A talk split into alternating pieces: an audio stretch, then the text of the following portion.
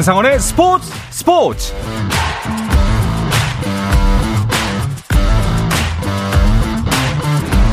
스포츠가 있는 저녁 어떠신가요? 아나운서 한상원입니다. 오늘 하루 이슈들을 살펴보는 스포츠 타임라인으로 출발합니다.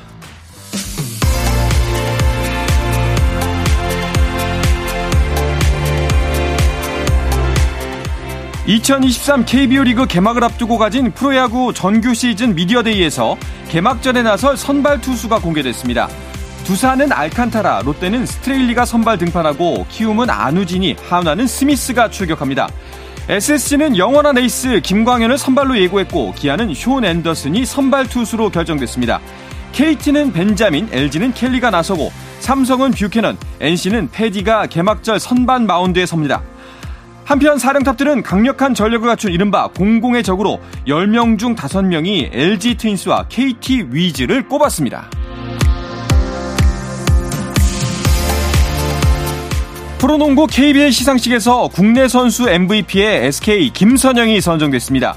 김선영은 유효 투표수 109표 중에서 65표를 받았고 SK의 자밀 원희가 2년 연속 외국 선수 MVP로 뽑혔습니다.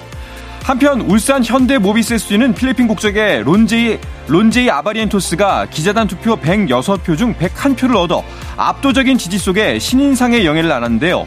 외국인 신인상 수상자는 프로농구가 1997년 출범한 이래 처음입니다. KGC 김상식 감독은 부임 첫 해 감독상을 수상했습니다.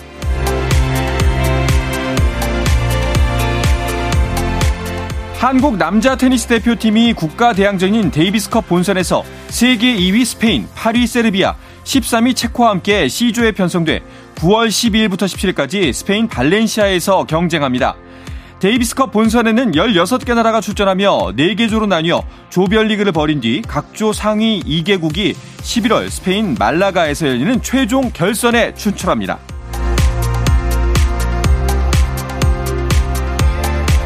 국제축구연맹 피파가 개막을 한 달여 앞둔 20세 이하 월드컵 개최지를 전격 교체합니다. 당초 오는 5월에 인도네시아에서 열릴 예정이었지만 종교적인 논란이 불거지자 개최권을 박탈했는데요. 이와 관련해 피파는 잔니 인판티노 피파 회장과 에릭 토이르 인도네시아 축구협회 회장이 면담을 갖고 이번 결정에 합의했다면서 대회 일정을 변경하지 않고 예정대로 개최할 수 있도록 조속히 새 개최국을 선정하겠다고 밝혔습니다.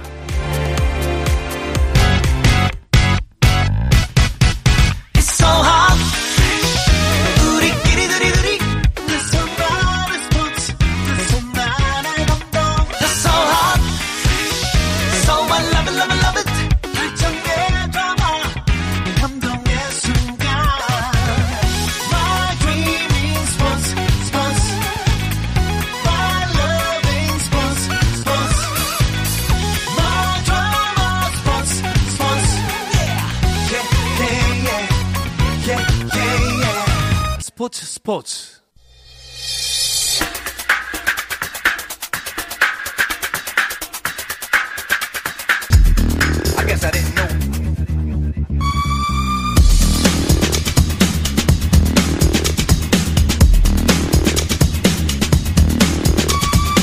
목요일 저녁 해외 축구 이야기 이건 김정용의 해축 통신 시작합니다. 오늘은 이건 기자와 김정용 기자가 모두 스튜디오에 나왔습니다. 두 분 어서 오십시오. 안녕하십니까 반갑습니다. 예. 네, 김정용입니다. 아 이렇게 꽉 차기가 좋네요. 그렇죠. 뭔가 이렇게 밸런스가 맞춰지는 느낌이랄까요. 네, 권 선배가 한국에 들어와 계셨는데 처음 봤어요. 아 그래요? 네, 동선이 계속 안 겹쳐가지고. 그러게 A 매치 때문에 들어오신 거잖아요, 사실상. 네네네, 뭐 A 매치에 뭐 이런 개인적인 네. 것 때문에 들어왔는데 저는 울산만 가고요. 저는 서울만 가고. 네. 아, 그렇게 됐어요. 그렇게 또 끌렸구나. 맞습니다. 알겠습니다. A매치 기간 끝났으니까 영국으로 또 돌아갈 준비 곧 하시겠네요. 네 그렇습니다. A 매치 기간이 이제 어제 그 이제 그 얼마 전에 네. 상암에서 열렸던 우루과이전을 끝으로 A 매치 기간 끝났습니다. 이번 주말부터 다시 리그가 재개를 하기 때문에 음. 거기에 맞춰서 저도 지금 짐을 싸다가 오늘 스튜디오로 달려 나왔습니다. 근데 좀 간만에 오셨는데 좀 더 계시다가 좀 쉬시다 가셔도 되지 않아요? 거기에 대한 유혹을 지금 안 느끼는 건 아니에요. 네. 그래서 지금 이 스튜디오에 들어오기 전까지도 네, 항공사에 전화를 하면서 아. 여러 가지 얘기들을 조금 하고 있습니다. 조금 더 연장을 해볼까? 네, 그렇습니다. 알겠습니다. 어, 김정용 기자는 이제 저희 해축통신에서 김민재 선수 소식을 많이 전해주시는데 김민재 선수가 A 매치가 끝나자마자부터 좀 이래저래 이슈가 많았어요. 네, 어, 대표팀에서 뭐 평소처럼 헌신적으로 뭐두 경기를 다 풀타임으로 뛰고 나서 앞선 경기 끝나고는 이제 이적서를 좀 적당히 써달라는 당부를 음. 하더니 그 뒤 경기였던 우루과이전이 끝난 28일 밤에는 이제 국가대표팀에서 이제 뛰고 싶지 않고 소속팀에 전념하고 싶다는 류의 말을 해서 음. 어, 굉장히 파장이 컸죠. 예. 하필 그 얘기할 때랑 그 다음날 그 말 했으니까 출국하는 길에 가서 추가 취재를 할 수밖에 없거든요. 저희 그쵸. 입장에서는 다음날 아침이랑 계속 김민재 선수 옆에 제가 있었어가지고 저도 음. 덩달아 화제가 돼서 예, 약간 좀 편치 않은 상황입니다만 예 근데 뭐 저는 우연히 거기 있었을 뿐이고 네. 아무튼 뭐 그래서 저도 같이 열심히 취재를 하느라 좀 바빴습니다. 업계에서는 또 이제 김정용 기자가 부추겼다. 아. 라는 이야기가 나올 수 있는 상황이었나요? 아 네. 그래요? 네, 진짜로? 근데 아니 그러니까 네. 축구 팬들 사이에서 그런 말씀들이 있는데 네. 당연히 절대 아니죠. 네. 네, 사실 맥락을 자세히 보면은 음. 그럴 수 없는 맥락이라는 거 다 아실 겁니다. 네. 좀 확대 해석된 면이 없잖아 있지 않나 싶기도 하고 또 김민재 선수도 거기에 대해서 해명하는 듯한 뭐 소셜 미디어 게시글을 올렸고요. 근데 저는 개인적으로 좀 느꼈던 게 김민재 선수가 정신적으로 좀 많이 지쳐 있다라는 느낌이 많이 들었거든요.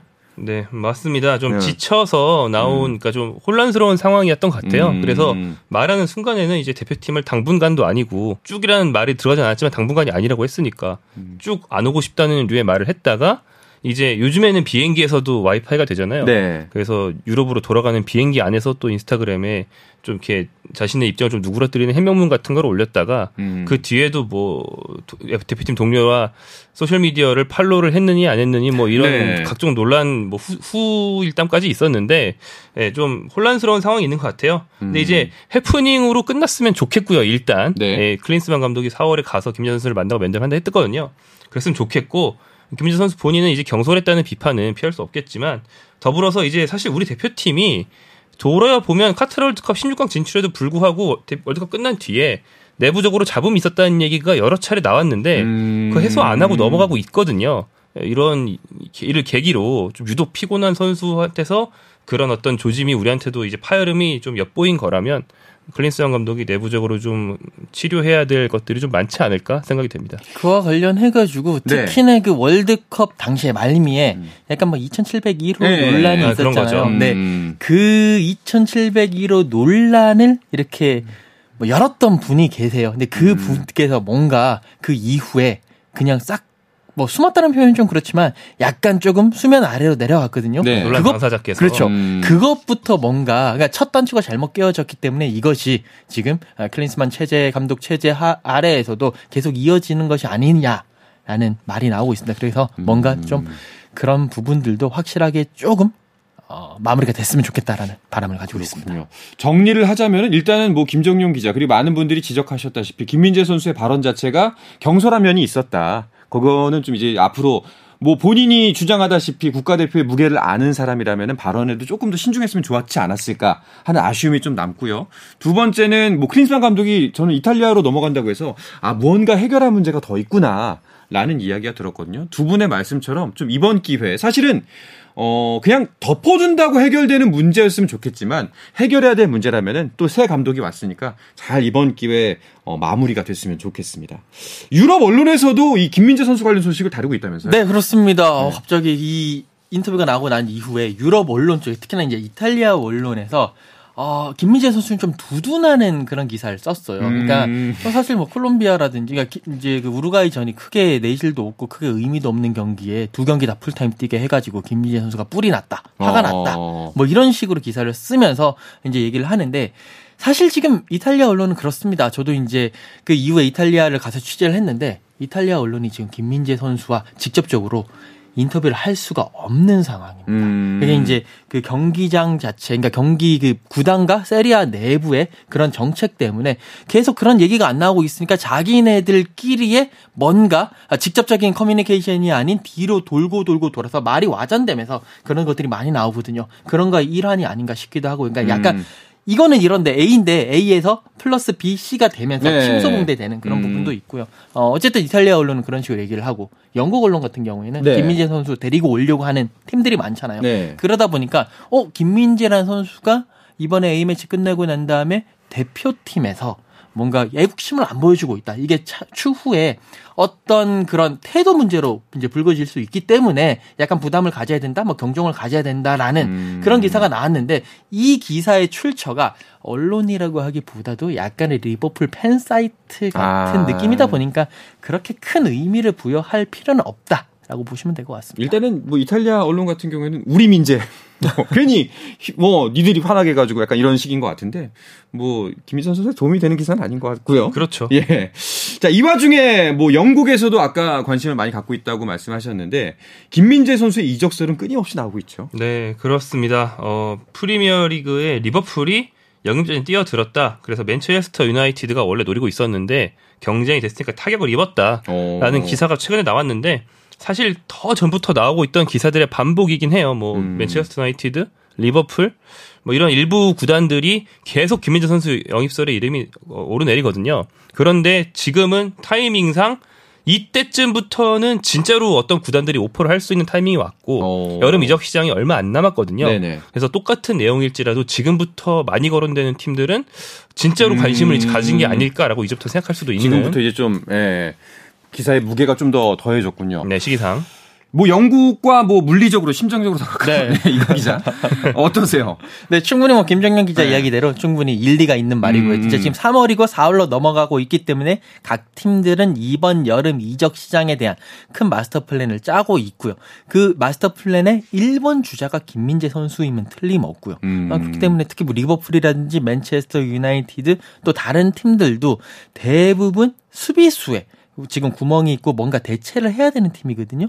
그런데 김민재 선수의 역량상 그리고 김민재 선수의 그 마이아웃 조항이 상당히 프리미어리그 입장에서 보면 싸요. 어. 상당히 그렇게 비싼 그러니까 부담이 될 만한 그런 금액은 아니기 그러니까 때문에 가성비가 좋다고 표현해야 될까요? 그 렇죠. 예. 가성비 어느 정도 좋다고 예. 표현할 수 있습니다. 왜냐하면 그 정도 실력의 다른 선수들 데리고 오려고 하면 한 1.5배에서 2배 정도의 돈을 어. 내야 되는데 이 바이아웃이 좀 상대적으로 떨어지고 낮기 때문에 충분히 지를 수 있는 그런 금액이고요. 그렇기 네. 때문에 계속 앞으로 이적 시장 이적이 완료될 때까지는 김민재 선수와 관련된 이적 기사는 쏟아질 것으로 보입니다. 그렇군요.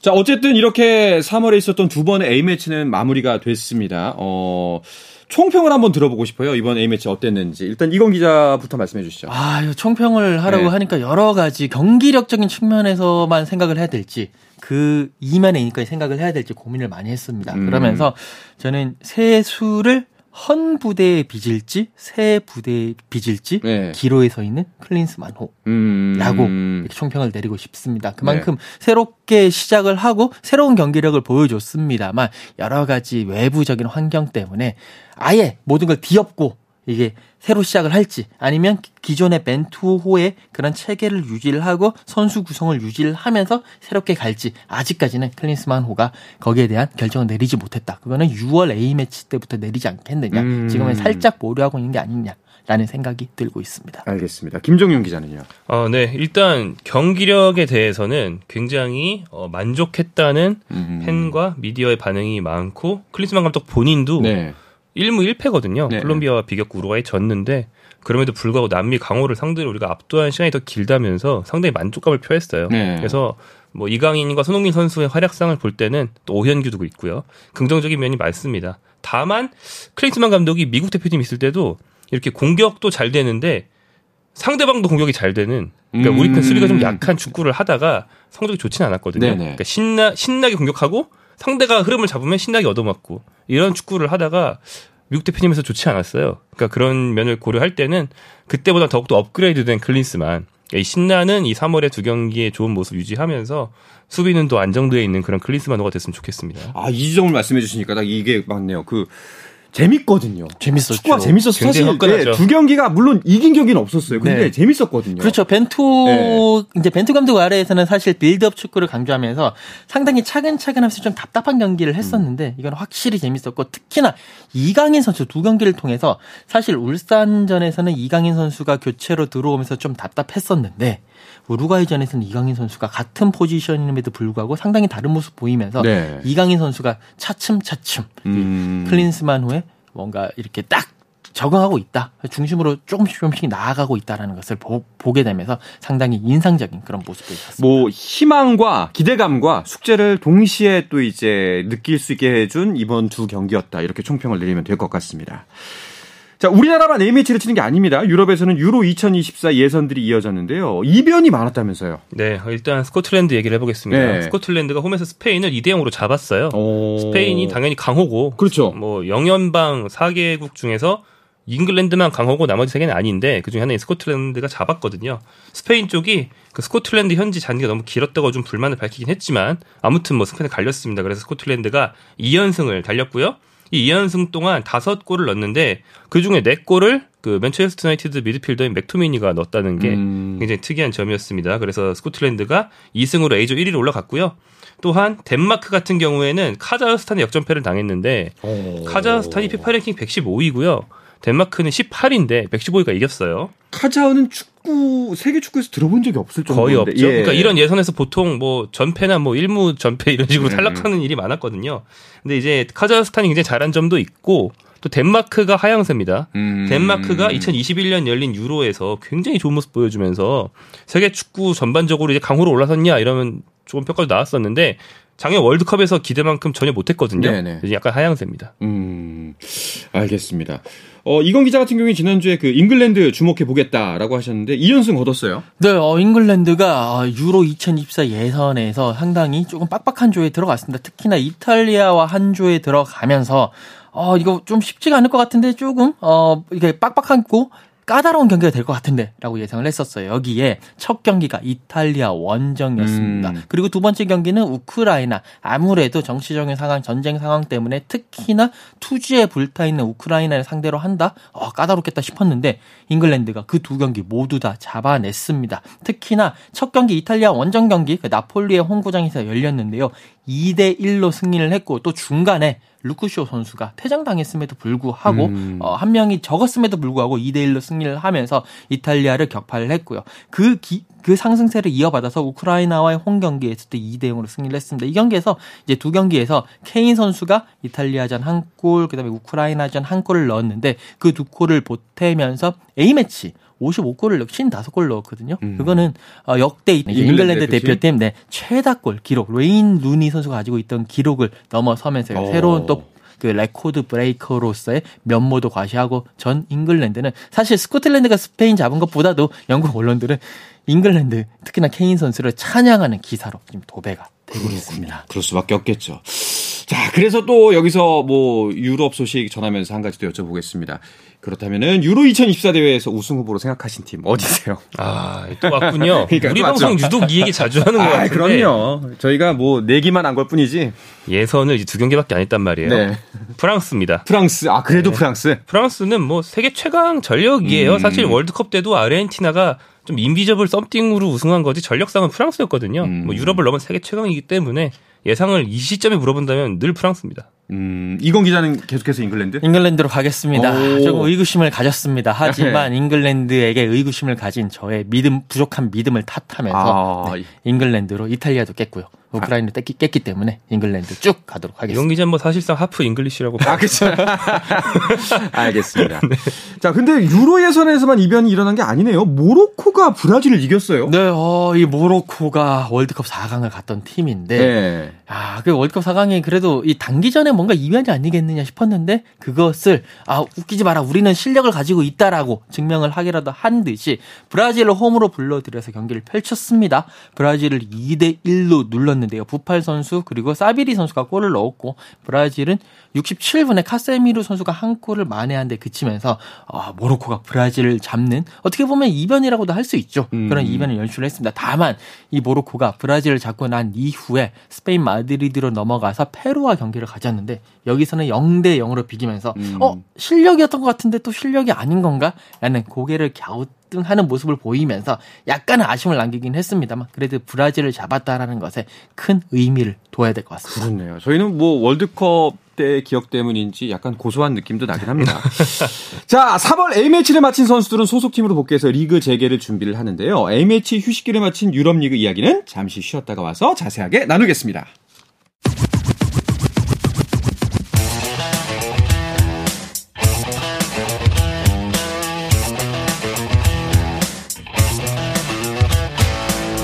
짜릿함이 살아있는 시간 한상원의 스포츠 스포츠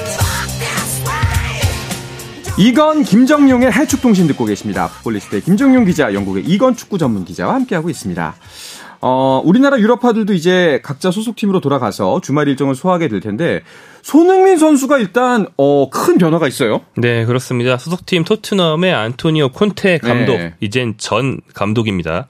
어, 그 경질이 굉장히 유력하다는 얘기가 A매치 기간이 들어오기 전부터 있었죠. 음. 그 직전에 이제 A매치 대회를 앞둔 마지막 경기가 이제 사우스햄튼과의 경기였는데 그 경기 후에 인터뷰에서 선수들과 구단 수뇌부를 위아래를 동시에 네. 동시 타격하는 음. 이제 다양한 남탓을 하면서 어 저건 이 잘라달라고 시위하는 것처럼 보인다는 말이 있었어요. 네. 결국 잘렸고요. 음. 이제 콘테 감독 나갔는데 그 후임은 이제 다른 명장이 오는 게 아니고 스텔리니 코치 콘테 감독의 신복으로서 네. 콘테 감독이 기존에도 뭐 건강 문제나 징계로 자리를 비우면 늘 대신했던 음. 콘테 감독이 신복했던 스텔리니 코치가 일단 대행으로서 어, 지휘봉을 잡게 됩니다. 이건 기자는 이 소식 한국에서 들으셨겠어요? 네, 그렇습니다. 분- 이제 그 콘테 감독이 분명히 이번 A매치 주간에는 경질을 당할 것이다. 음. 뭐 말이 이제 어. 사실상으로는 경질이고 예. 어, 뭔가 포장은 뭐 상호 합의에 의한 결별이 될 가능성이 클 것이다. 라는 얘기는 계속 들었어요. 그러면서 계속 이제 보도자료 오는 것들, 토트넘 쪽에서 오는 것들을 체크를 해봤는데 그 사이에는 뭐 에메르슨 로얄의 이런 그 수술 소식이라든지 아니면 해리케인의 어, 새로운 기록이라든지 이런 것들 때문에 조금 안 되다가 결국에 어, 일요일인가 월요일인가에 이제 소식이 나오면서 그 소식을 접했습니다. 근데 사실 어, 그 사이에 콘테 감독과 토트넘이 그 위약금을 놓고 좀 줄다리기를 한 것 같아요. 음. 그러면서 오케이 뭐 위약금을 이제 보도에 따르면 약간 500만 달러 정도의 위약금을 이제 그 토트넘이 준다고 하더라고요. 네. 500만 달러면 약간 700억 정도 되는 그 정도 되는 것 같은데 70억. 아 70억 네, 네. 70억 정도 되는 것 같은데 어 그걸 놓고 여러 가지 하다가 결국에 위약금을 어느 정도 책정을 하고 경질이 아니라 상호 합의에 의한 결별로 포장을 하면서 아, 결국 마무리가 됐습니다. 아그 전에도 콘테 감독이 이미 수술하면서 팀에서 마음이 떠났다는 얘기도 많이 있었고요. 네. 또 선수들에게 여러 가지 말도 안 되는 훈련을 시켰다. 어, 경기를 앞두고도 훈련시켰다라는 음. 얘기도 나오는 걸로 봐서는 이미 어, 선수들과 콘테 감독도 이미 건널 수 없는 강을 건넜고 더 재밌는 사실은 선수들이 사실 그 무리뉴 감독이라든지 아니면 그 이전에 포체티노 감독이 어, 팀을 떠났을 때 SNS를 통해서 여러 가지 아쉽다, 음. 뭐 당신은 나의 스승이었다 이런 식의 멘트들을 많이 남겼는데 지금은 주요 선수들이 그런 멘트를 남기는 선수가 한 명도 어. 없다라는 것이 조금 뭔가 있었구나라는 걸 볼 수가 있어요. 약간은 콘테 감독은 작, 작년 말 정도부터 거의 뭐 나간다고 시위를 했던 것 같은 느낌이 들기도 하고요. 네, 맞아요. 예. 그런데 어 스텔리 아까 말씀하셨다시피 스텔리니 코치가 그 콘테 감독의 신복 그 같은 사단인데 모두 이럴 때는 함께 팀으로 다 같이 움직이지 않나요? 네, 이- 보통은 감독이 데려온 그 감독의 사단 네. 팀은 감독이 나오면 같이 나가거든요. 근데 이번에 이례적으로 코칭 스태프 대부분이 남았어요. 어. 콘테 감독만 나가고 대부분이 남아서 여전히 토트넘을 이끌게 되고 어, 코치 중에서 콘테 감독의 친형이 있었거든요. 그 친형만 같이 나갔습니다. 음. 사실은 토트넘이 콘테 감독을 이제 경질 혹은 뭐 사임의 형태로 이제 내보내기 직전까지 그 후임이 있어야 되니까 토마스 투헬 음. 세계적인 명장이고 네. 시즌 도중에 부임해서 팀을 살리는 게 굉장히 능한 사람이거든요. 이 토마스 투헬이라는 감독과 협상을 잘하고 있었다고 해요. 음. 근데 투헬 감독이 그러고 있는 거를 독일의 명문 바이에른 뮌헨이 보고 어, 우리가 먼저 이러면서 전격 협상으로 냉큼. 네, 네. 토트넘 협상이 느리거든요. 네. 전격 협상으로 투헬 감독을 채갔어요. hijacking이라고 하는 상황이 됐고 그래서 바이에른의 기존 감독인 나겔스만 감독이 튕겨 나왔는데 토트넘이 이번에 이 감독을 선임해보려 했지만 나겔스만 감독은 여름까지 기다렸다가 새 팀을 찾겠다고 선언을 하고 결국에 스텔리니 코치 체제로 좀 오래 갈 것 같습니다. 그렇군요. 뭐 일단은 남은 스텔리니 대행이 맡았을 때 토트넘이 나쁘진 않았는데 좀 걱정은 될 되나요? 수밖에 없죠. 아무래도 네. 스텔레니 코치가 선수들에게 신망은 어느 정도 있다고 해요. 그리고 음. 이제 어떻게 보면 콘테 감독이 말도 안 되는 짓이라고 했었을 때 이제 스텔리니 코치가 좀 커버도 쳐주는 음. 그런 모습도 보였는데 문제는 스텔리니 코치가 과연 시즌 끝날 때까지 이 선수들을 끌고 나갈 수 있겠느냐 그리고 음. 그만큼 어 어떻게 보면 선수들의 장악력이 있을 수 있겠느냐 이 부분을 봤을 때 약간 물음표는 남기는 하거든요. 특히나 또 콘테 감독 없었을 때 스텔리니 코치가 초반에는 잘 나갔지만 그 이후에 패배를 계속하면서 흔들리는 모습을 보였기 때문에 네. 여기에 대해서 특히나 지금 토트넘이 4위권 수성이 목표이기 때문에 그런 목표를 달성할 수 있겠느냐? 여기에 대해서는 많은 팬들, 많은 전문가들, 많은 어, 이 사람들이 의문을 표하고 있는 것이 사실입니다. 뭐 일단은 다행이라고 해야 될지 토트넘이 다른 팀들보다 경기 재개 일정이 좀 늦습니다. 뭐 토트넘의 경기 일정과 현재 프리미어리그 순위표를 정리해 주시죠. 네, 토트넘은 이제 4일 화요일 새벽 4시, 4월 4일입니다. 화요일 새벽 4시 에버턴 원정을 가는데요. 어, 여유가 좀 있습니다. 네. 이강인 선수가 스페인 돌아가자마자 치른 첫 경기와 비교해 보면 3일 차이가 나요. 음. 굉장히 여유가 있어서 손흥민 선수가 하루 더 쉬고 오늘 아침 떠날 수가 있었습니다. 그래서 이제 프리미어 리그는 재개를 앞두고 있는데 선두 여전히 아스널이고요. 2위 맨체스터 시티보다 한 경기 더 치르긴 했지만 승점 8점 차로 좀 여유 있는 선두에 있습니다. 그 뒤로 3위 맨체스터 유나이티드, 4위 토트넘, 5위부터는 뉴캐슬, 리버풀, 브라이턴, 브렌트퍼드, 풀럼 순이고 첼시는 10위에 있고요. 황희찬 선수가 소속된 울버햄턴이 13위인데 네. 순위는 중위권이지만 강등권과 승점차가 거의 안 나요. 음. 상당히 강등 위협에 직면해 그러네요. 있는 게 황희찬 선수 상황입니다. 어. 알겠습니다. 일단은 그 4위 수성 토트넘과 맨유의 승점 차가 1점 차인데 일단은 맨유가 경기 수가 적기 때문에 좀 더 유리한 상황인 것 같습니다. 이런 상황에서 토트넘의 단장이 직무정지 징계를 받았다는데 이건 무슨 일인가요? 이게 이제 파비오 파라티치 단장이 토트넘에 오기 전에 유벤투스 시절에 뭔가 네. 좀 분식 회계, 회계 장부를 조작을 했는데 코로나 19 기간 동안에 유벤투스가 선수단의 봉급을 삭감을 하겠다. 라고 천명을 했어요. 그래서 네 달치 봉급을 삭감을 하겠다라고 했는데 실제적으로는 장부상이나 삭감했다라고 쓰고 돈으로 해가지고 보너스 쪽으로 그냥 돈을 다 챙겨준 거예요. 음, 여러모로 토트넘이 내외적으로 좀 많이 혼란스러운 상황인 것 같습니다. 알겠습니다. 마지막으로 그 우리 선수들과 또 이제 이번 A매치를 통해서 또 많은 분들의 관심과 또 주목을 받았던 우리나라 유럽파 선수들 경기 일정 짚으면서 마무리 짓도록 하겠습니다. 네, 어, 아까 말씀드린 것처럼 이강인 선수는 복귀 후에 첫 경기가 굉장히 빨라요. 네. 토요일 새벽 4시에 마요르카 소속으로 오사수나와 경기를 하게 됩니다. 너무 일러서 이강인 선수 뛸 수 있을지 좀 불분명할 정도예요. 그 다음에 오현규 선수가 일요일 저녁 9시에 로스카운티와 셀틱의 경기에 셀틱 소속으로 뜁니다. 굉장히 기대를 많이 받고 있고요. 그리고 김민재 선수가 뛰는 나폴리가 상당히 중요한 경기를 앞두고 있습니다. 네. 월요일 새벽 3시 45분에 어, 나폴리가 AC 밀란과 경기를 하는데 음. AC 밀란과의 리그 경기를 시작으로 4월 한 달 동안 AC 밀란과 챔피언스리그 홈앤어웨이 경기까지 하면서 굉장히 라이벌 관계를 오, 구축하게 되거든요. 네. 이 첫 경기에서 기선을 제압하는 게 굉장히 중요합니다. 그렇군요. 김민재 선수 다시 한번 또 이제 마음 가다잡고 응원하겠습니다.